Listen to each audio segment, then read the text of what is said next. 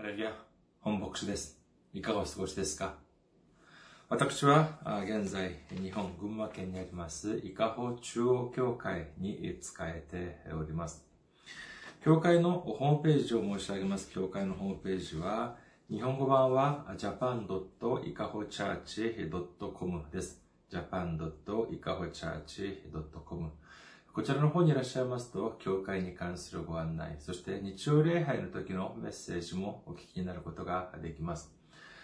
そして日曜礼拝のメッセージは動画サイト、YouTube、そしてポッドキャストでも皆さんがお聞きになることができます。教会のメールアドレスです。教会のメールアドレス、いかほチャーチアットマーク gmail.com です。いかほチャーチアットマーク gmail.com こちらの方に送ってくださいますと、私がいつでも直接受け取ることができます。そして、選挙支援としてご奉仕してくださる方々のためにご案内いたします。まずは、群馬銀行です。日本にある銀行、群馬銀行。支店番号は190、口座番号が1992256です。群馬銀行支店番号が190、口座番号が1992256です。えー韓国にいらっしゃる方、韓国にいらっしゃる方々のためにご案内いたします。これは韓国にある銀行です。KB 国民銀行。口座番号は07921-0736-251です。KB 国民銀行07921-0736-251となっております。私どもの教会はまだ財政的に自立した状態ではありません。皆様のお祈りと宣教支援によって支えられております。皆さんのたくさんのお祈り、ご奉仕、ご関心、お待ちしております。先週も宣教支援としてご奉仕してくださった、してくださった方々がいらっしゃいます。韓国からキム・ユミさん、ファン・ソクさん、ジョン・フンジンさん、セ・ボムさん、イ・セヨン、イ・ソヨンさん、イ・スンヨンさん、そしてパク・ナンゴンさんが選挙支援としてご奉仕してくださいました。ありがとうございます。本当に大きな励みになります。主の驚くべき祝福と溢れんばかりの恵みが共におられますようにお祈りいたします。今日の御言葉を見てみます。今日の御言葉は、マタイの福音書5章10節の御言葉です。マタイの福音書5章10節お読みいたします。義のために迫害されている者は幸いです。天の御国はその人たちのものだからです。アメン。ハレルヤ。障害する方はアメンと告白しましょう。アメン。今日は皆様と一緒に、えー、主が望まれる人というテーマで恵みを分かち合う最後の時間、8番目の時間です。今日は義のために迫害されているものについて見てみたいと思います。修法には漢字一文字、迫害という時の害という字を書いておきました。ついに今日は8次試験、最終試験に関するメッセージをお伝えする時間です。この、まあ、8福に関するメッセージを伝えよう、そのシリーズとして伝えようと思い立ったのはですね、まあ、それに、まあ、その緻密な計算をしたわけではありませんけれども、まあ、くしくも、この最後のメッセージを伝える日が、受難節、受難週とも言いますけれども、その先週の礼拝と同じ時間になったというのは本当に感謝であります。どうしたかというと、この8福の中の8番目のメッセージというのは、この受難節の御言葉と本当に正確に一致するからなのであります。今日の御言葉はですね、本当にそれこそ主が望まれる人の最後の試験らしい、最後の試験にふさわしい御言葉だと言えるでしょう。今日の御言葉もう一度見てみましょうか。マタイの福音書5章10節です。義のために迫害されている者は幸いです。天の御国はその人たちのものだからです。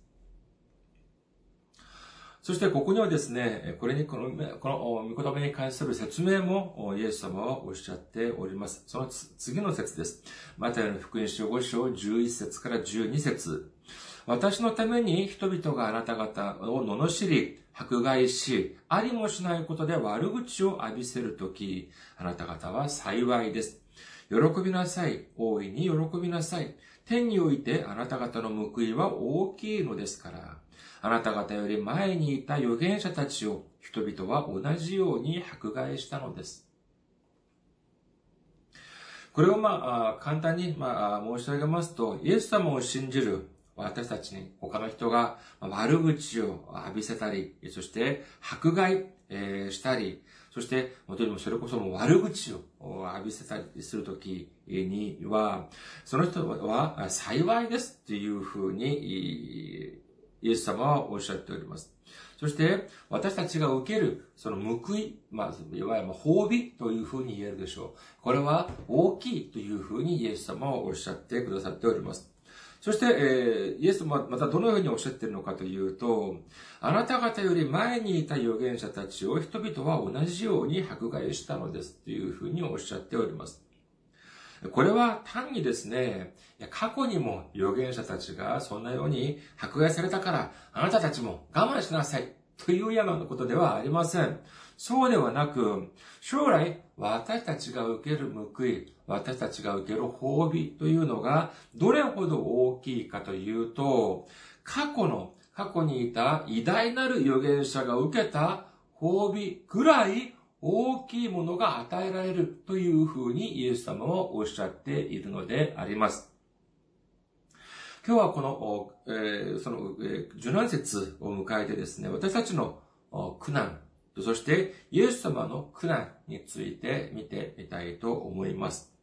まずは私たちが受ける苦難について見てみたいと思います。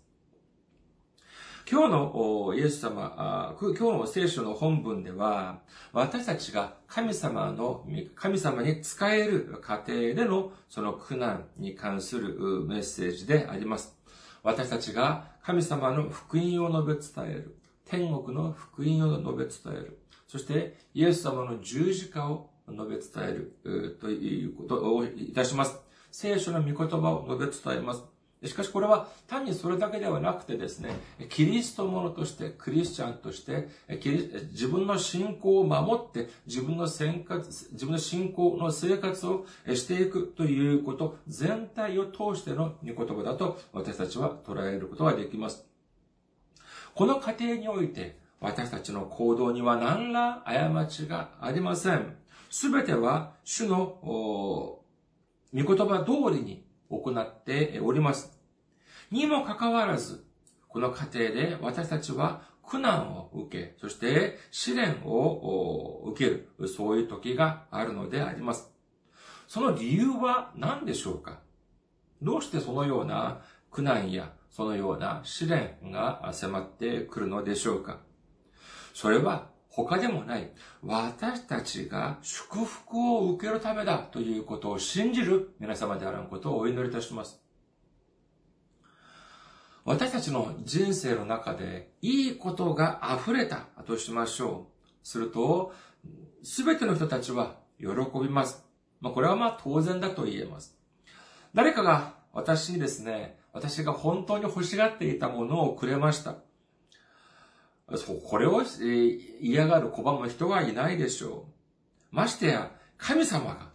私た、私が今まで本当に欲しいと思っていたものを与えてくださったというのであれば、それはもう信仰が多い人でも信仰が少ない人でも、皆同じように喜び、感謝し、そして神を、神様を賛美したに違いありません。しかし、苦難が迫ってくるとどうなるでしょうか？このような状況は一転してしまいます。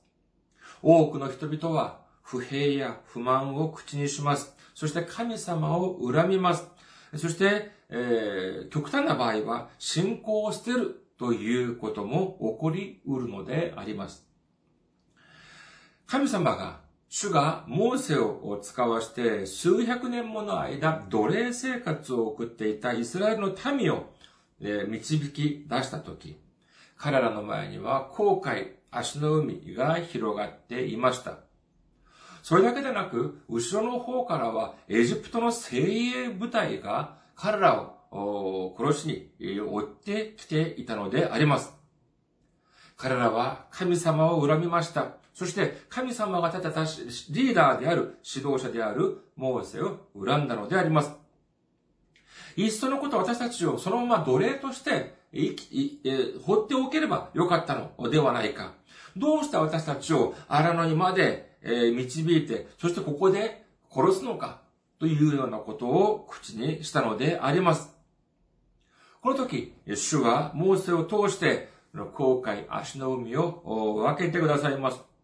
そして、その真ん中を通過させてくださいます。これによって、イスラエルの民は、一人とて、えー、一人残らず、航海を無事に渡った一方で、彼らを追ってきたエジプトの軍隊はすべて一人残らず、航海の海の中に溺れて死んでしまいました。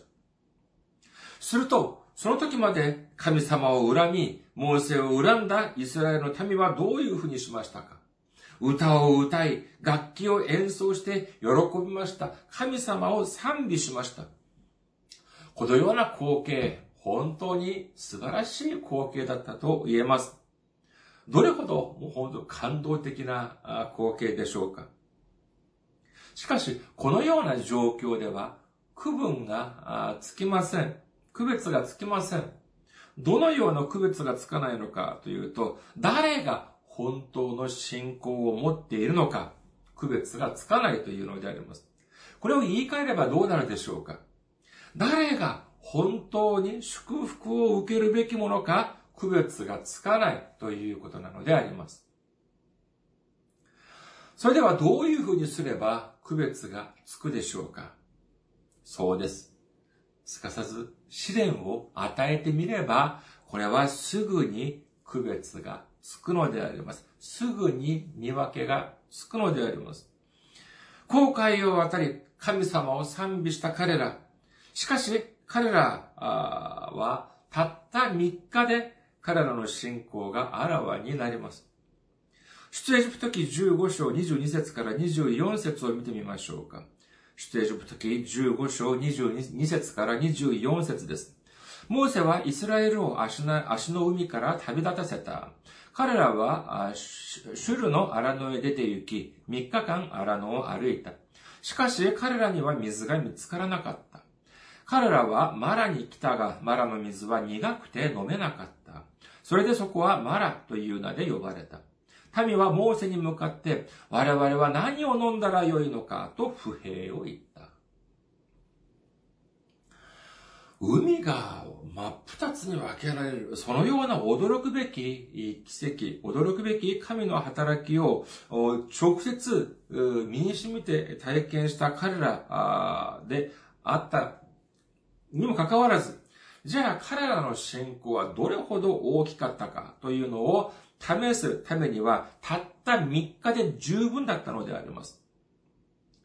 ああ、私たちを数百年もの間の奴隷生活から解放してくださり、そして、この航海、足の海まで渡らせてくださった神様は、これ以降も私たちを導いてくださるに違いない。私たちを父と蜜の流れる約束の地に導いてくださるに違いない。というふうに信じても良さそうなものにもかかわらず、たった3日、水を与えないという、そのような苦難で、そのような試練です。もうすぐに、もう本当に自分の信仰をさらけ出してしまったのであります。信仰のなさをさらけ出してしまったのであります。このような弱い信仰を持っていた彼らは結局どうなってしまうのでしょうか？彼らはカナンの地に入ることができず、40年もの間、荒野をさまよい、そして一人、二人死んでいきました。しかし、その中で、カナンの地に、カナンの地に入った者たちがいます。それは、ヨシュアとカレブだったのであります。彼らは、主が共にいてくださるということを信じました。どのような試練、どのような苦難が立ちはだかってこようとも、神様は私たちを愛してくださる。神様は私たちと共にいてくださる。神様は私たちに祝福をしてくださるという信仰を、信仰が揺らぐことがなかったのであります。当時エジプトからカナンの地に出てきたイスラエルの民の中で成人男性は60万人だったというふうに記録しております。その中でカナンの地に入ることができる、入るにふさわしい信仰を持っていたのは60万分の2だけだったのであります。ヨシュアとカレブだけでした。これは今、私たちが生きているこの世界と同じ、世界もやはり同じです。例えば、えー、教会にいいことがたくさん起きます。自分が勤めている会社が本当にお金をたくさん稼ぎました。すると、人々は様々なところから集まってくるでしょう。その時は本当に教会を愛し、そして、えー、会社を大切に思うような人に見えます。しかし、いろいろな苦難が立ちはだかってきます。いろいろな試練が迫ってきます。そのような状況ではどうなるでしょうかその時までは一緒に喜び、そして一緒に楽しんだ人たちが、いつしか一人、二人離れていってしまいます。まさにその時、本当に教会を愛し、会社を愛している人が誰かというのが区別が、見分けがつくようになるのであります。これを見分ける一番の方法が、まさに苦難、まさに試練だと言えるでしょう。ダニエル記3章を見てみますと、サデラ、シャデラクとメサクとアベテネゴが出てきます。バベロンの王であるネブカドネツァル王は、ユダから連れてきた彼らを高めて王に使えるようにしましたけれども、ある日、この王はですね、金で建てた像、偶像です。これを建ててですね、それに、それを拝むように国民に言います。そして、これを、に、この命令に背く者はすべて火の炉の中に、えー、投げ入れる、投げ込むというふうに恐ろしい、そのような命令を出しました。しかし、このシャデラクとメサクとアベテネゴは、その金の像を拝みません。その理由は何かというと、主がそそのようなことをするなと禁じたからなのであります。出エジプト記34章14節を見てみましょう。出エジプト記34章14節あなたは他の神を拝んではならない。主はその名が妬みであり、妬みの神であるから、というふうにおっしゃっております。この信仰を守るため、この御言葉を守るために彼らは他の偶像を拝みませんでした。しかし、試練がやってきます。このバベロンの王であるネブカドネザル王は彼らに最終通告をいたします。ダニエル記3章14から18。ネブカドネザルは彼らに対して言った。シャデラク、メシャク、アベテネゴよ。お前たちは私の神々に仕えず、また私が建てた金の像を拝みもしないというが本当か今、もし、お前たちが角笛、二冠の笛、縦ごと、三角ごと、ハーブ、風笛、及び、諸々の楽器の音を聞いたとき、ひれ伏して、私が作った像を拝むならそれでよい。しかし、もし拝まないなら、お前たちは即刻火の燃える炉の中に投げ込まれる。どの神が私の手からお前たちを救い出せるだろうかシャテラクメサク、アベテネゴは王に答えた。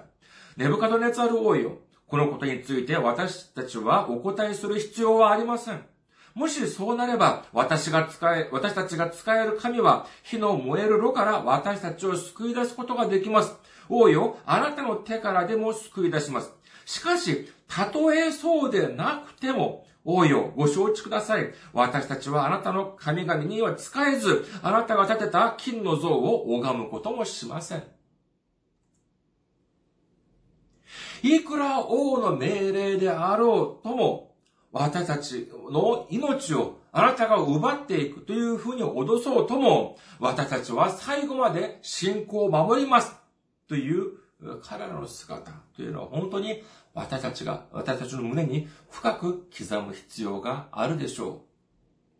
イエス様もおっしゃっております。マタイの福音書10章28節体を殺しても魂を殺せない者たちを恐れてはいけません。むしろ、魂も体もゲヘナで滅ぼすことができる方を恐れなさい。このゲヘナというのは、まあ、わかりやすく言えば地獄です。いくらこの世で、この世の中で、えー、絶対的な権力を持っている人だとしても、彼らは人間をこの世で殺すこと、これしかできません。それよりもっと重いこと、重い刑罰を与えることはできない、できないというのであります。しかし、本当に恐れなければならないのは、そういう人ではなく、私たちの魂でさえ地獄に落とすことができる、そういう方を恐れない、恐れなさいというふうにイエス様はおっしゃっているのであります。それこそまさしく主であります。この三人、シャテラクとメサクとアベテネゴは、誰、本当に恐れなければならない方が誰なのかというのを彼らは知っていたということなのであります。それでは彼らの運命はどうなったでありましょうかダニエル記3章23節から27節この3人、シャテラク、メシャク、アベテノゴは縛られたままで火の燃える炉の中に落ちていった。その時、ネブカドネツァル王は驚いて急に立ち上がり、顧問たちに尋ねた。我々は3人のものを縛って火の中に投げ込んだのではなかったか。彼らは王に答えた。王様、その通りでございます。すると王は言った。だが、私には火の中を、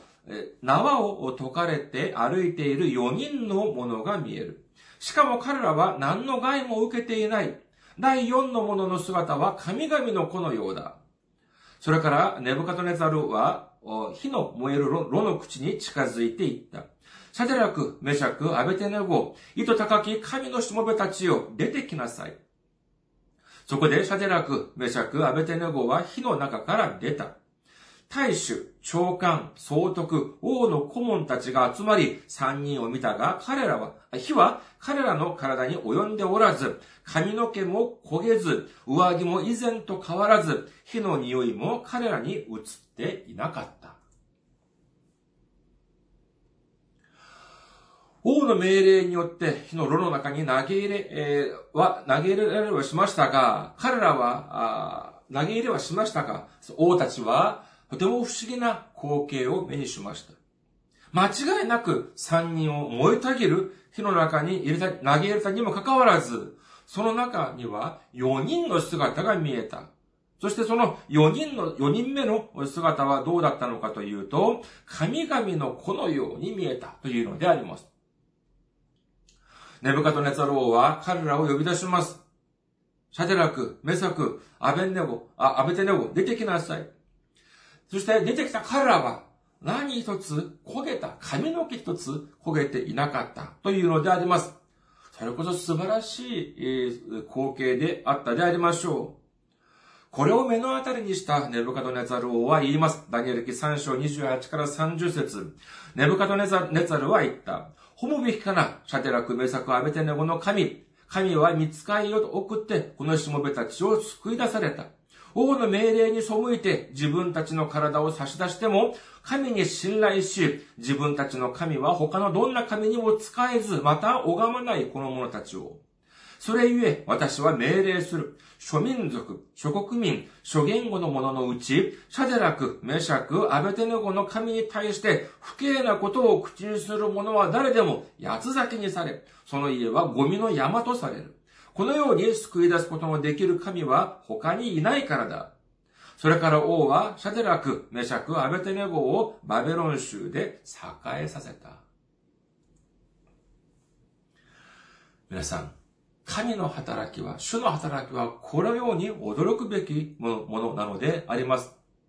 私たちが信仰を捨てずに、最後まで信仰を守ったとき、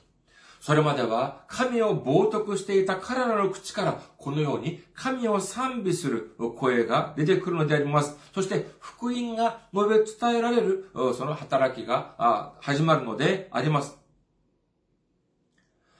次に、イエス様が受けられた苦難を見てみることにいたします。まあ、俗にですね、イエス様が受けるものを、苦難、そして試練、そして、私たちの人生において受けるのも、ま、苦難や試練という、ま、同じ言葉を使う場合もありますけれども、ま、これによってですね、時として、ま、誤解が生じる場合もあるようであります。で、これにまた輪をかけてですね、また誤解しやすい要素というのが、まああります。何かというとですね、マタイの福音書16章24節です。マタイの福音書16章24節それからイエスは弟子たちに言われた。誰でも私についてきたいと思うなら、自分を捨て、自分の十字架を追って私に従ってきなさい。それでは皆さん、じゃあ自分の十字架を追うというのは何でしょうか？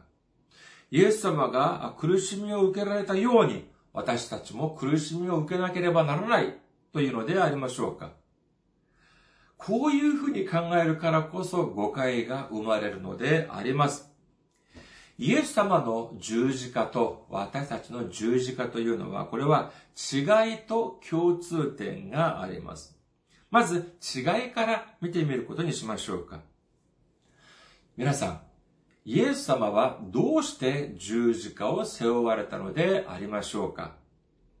これはまあ、当時、まあ、世俗、世間的にも、そして霊的にも理由は同じです。どうしてかというと、これは罪人として、罪人として、刑罰を受けるために十字架を追われたのであります。世俗的には神様を冒涜したという罪によって裁判にかけられましたが、霊的には私たち一人一人の全ての罪を終わる、背負われるために、私たち一人一人の罪に対する刑罰を私たちの身代わりとなって受けてくださるためだということを信じる皆様であらんことをお祈りいたします。もし、イエス様が背負われた十字架と私たちが背負うべき十字架が同じだったとするのであれば、私たちも刑罰としての十字架を背負わなければならないということなのでありましょうか。これは言い換えればですね、イエス様は私たちの罪をすべて解決できなかったということになってしまうのであります。イエス様が私たちの罪をすべて解決できなかったからこそ、残った罪を解決するために、私たちは私たち自らの十字架を背負わなければならないというような理屈にはまってしまうのであります。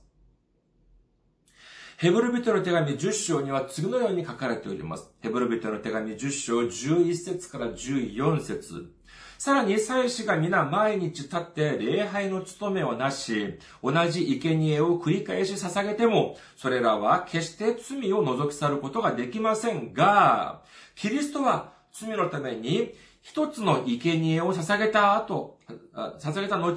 永遠に神の右の座につき、あとは敵がご自分の足台とされるのを待っておられます。なぜなら、キリストは聖なるものとされる人々を一つの捧げ物によって永遠に完成されたからです。というふうに書かれております。イエス様はその苦しみによって、その苦難によって私たちの罪の中の罪の中で80%だけ解決されたのではありません。90%だけ解決されたのではありません。99.99%だけ解決されたのではありません。永遠に完全に100%解決してくださったということを信じる皆様であらんことをお祈りいたします。そうです。イエス様を神様の一人子として受け入れた私たちはもう刑罰を受ける必要がありません。私たちのすべての罪、私たちが受けなければならないすべての刑罰はすでに神様、イエス様が完全に解決してくださったのであります。それでは、イエス様の十字架と私たちの十字架には、じゃあ共通点はどういうのがあるでしょうか？それはまさしく従順です。従うということなのであります。ピリピピトの手紙2章8節を見てみましょう。自らを低くし、死にまで、それも十字架の死にまで従われました。というふうに書かれております。私たちに必要なの、必要なことは、まさしくこの従うこと、従順することということを信じる皆様であることをお祈りとしています。それでは、従順とは何でしょうか？これはまあ簡単です。やれと言ったのをやる。そしてやるなと言われたのをやらないということに尽きるのであります。私たちの信仰とは何でしょうか？ローマ人の手紙5章8節しかし私たちがまだ罪人であった時、キリストが私たちのために死なれたことによって、神は私たちに対するご自分の愛を明らかにしておられます。私たちのために十字架につけられたイエス様を信じるのであれば、そして私たちを愛してくださり、ご自分の一人子まで惜しまなかった主の愛を信じるのであれば、私たちは主に従うことができます。イエス様に従うことができるのであります。世の中には2種類の指揮官がいるというふうに言われております。一つは何かというと、部下に突撃というのを命じて、自分は後ろに下がっている指揮官。もう一人は、我に続けと言って、先に、えー、走り出す、先に突撃する指揮官。この2種類の指揮官があるというふうに聞きます。それでは、主はどのような指揮官でありましょうかそうです。私たちより先に火の炉の中に入っていかれる主なのであります。私たちより先に従順の十字架を背負われる主なのであります。私たちがこの世の中に生き、この世の中で生きている時に受ける苦難、試練というのは、ただ祝福を受けるための苦難であり、試練なのであります。しかしその理由は何かというと、神様が私たちを愛してくださり、そしてイエス様が十字架を背負ってくださることにより、私たちが受けるべき全ての罪を解決してくださったからだということを信じる皆様であらんことをお祈りいたします。先日、テレビを見ましたらですね、見ていましたら、シドニアオリンピックの女子マラソンの金メダリストの高橋直子選手が出て出演していました。いわゆる、まあ、Q ちゃん、まあ、皆さんは よくご存知だと思います。で、えー、まあ、その選手が、まあ、今はもちろん、まあ、現役を引退しております、えー、けれども、その彼女はですね、訓練をしているとき、トレーニングをしているとき、自分がこういうふうに走っているとですね、その後ろにその監督が車に乗ってですね、自分をついてきているというふうに言います。そしてまあ、まあその助言とか、そういうことをまあ言ってくれるそうなんでありますけれども、ある日ですね、走っていたらですね、もう本当に苦しくなって、胸がもう張り張り裂けるんじゃないかというくらい、本当に苦しかったと言います。そして、えー、ですからその彼女は後ろについてきている、車に乗ってついてきている監督に言ったそうです。監督、もう本当に苦しいです。もう胸が張り、もう張り裂けそうです。苦しいです。っていうふうに、えー、その、高橋選手が走りながら監督に訴えたそうです。その時、監督は何て言ったか。たった一言言ったそうです。そうか。これで終わりだったそうです。他に何も言ってくれなかったそうなんです。それではその監督はどうしてそういうふうに言ったでしょうか？どうしてそのそうかしか言ってくれなかったんでしょうか？何を言えばいいかわからなかったからでしょうか？いや、日本代表のマラソンの監督がそんなはずはありません。じゃあその高い選手を憎んでいたからいやいや、そんなはずはありません。もし自分が担当しているその選手に何、万が一のことが起きたらですね、そういうふうになれば、これはもうすべて監督の責任であります。その人は監督としての人生が絶たれてしまうかもしれません。それでは、その監督はどうしてそうか、この一言しか言わなかったのでありましょうか。理由は一つです。その監督は、今、その瞬間、その選手の状態がどういう状況だったのかを正確に知っていました。今、どれほど苦しいのかというのを知っていました。もし万が一、この選手に、えー、あることが、良くないことが起こったとしても、どういうふうに対処しなければいけないのかということを知っていました。監督が知っていたのはそれだけではありません。今、この瞬間を克服しなければ、金メダルは取れないということも知っていたのであります。第一コリント人の手紙10章13節あなた方が経験した試練は皆人の知らないものではありません。神は真実な方です。あなた方を耐えられない試練に合わせることはなさいません。むしろ耐えられるように試練とともに脱出の道も備えていてくださいます。ローマ人の手紙8章18節今の時の苦難は、やがて私たちに掲示される栄光に比べれば、取るに足りないと私は考えます。ピリピ人の手紙4章13節私を強くしてくださる方によって、私はどんなことでもできるのです。というふうに聖書には書かれております。ああ、イエス様、本当にもう今苦しいです。あ、本当にあれが足りません。あれがありません。あれも必要です。これもしてください。私は今、人たち人々によって、このような苦しみを受けています。信仰を守るように、このような苦痛を受けております。苦難を受けております。こういうふうにお祈りを捧げるときにですね、されたときに、主はあるいは、うん、そうか。これだけ言っているように感じられる時もあるかもしれません。しかしそれは、主が能力が力が足りないから、あるいは主が私たちを憎んでいるからというのではありません。主は私たちの状況を、どういう状況に私たちがいるのかというのを正確に知っておられます。主は私たちより先に行かれる主であります。私たちが克服できる、克服できる試練だけを許される神なのであります。そして、その克服できる力を与えてくださいます。そして、この試練、この苦難、この試練の先には、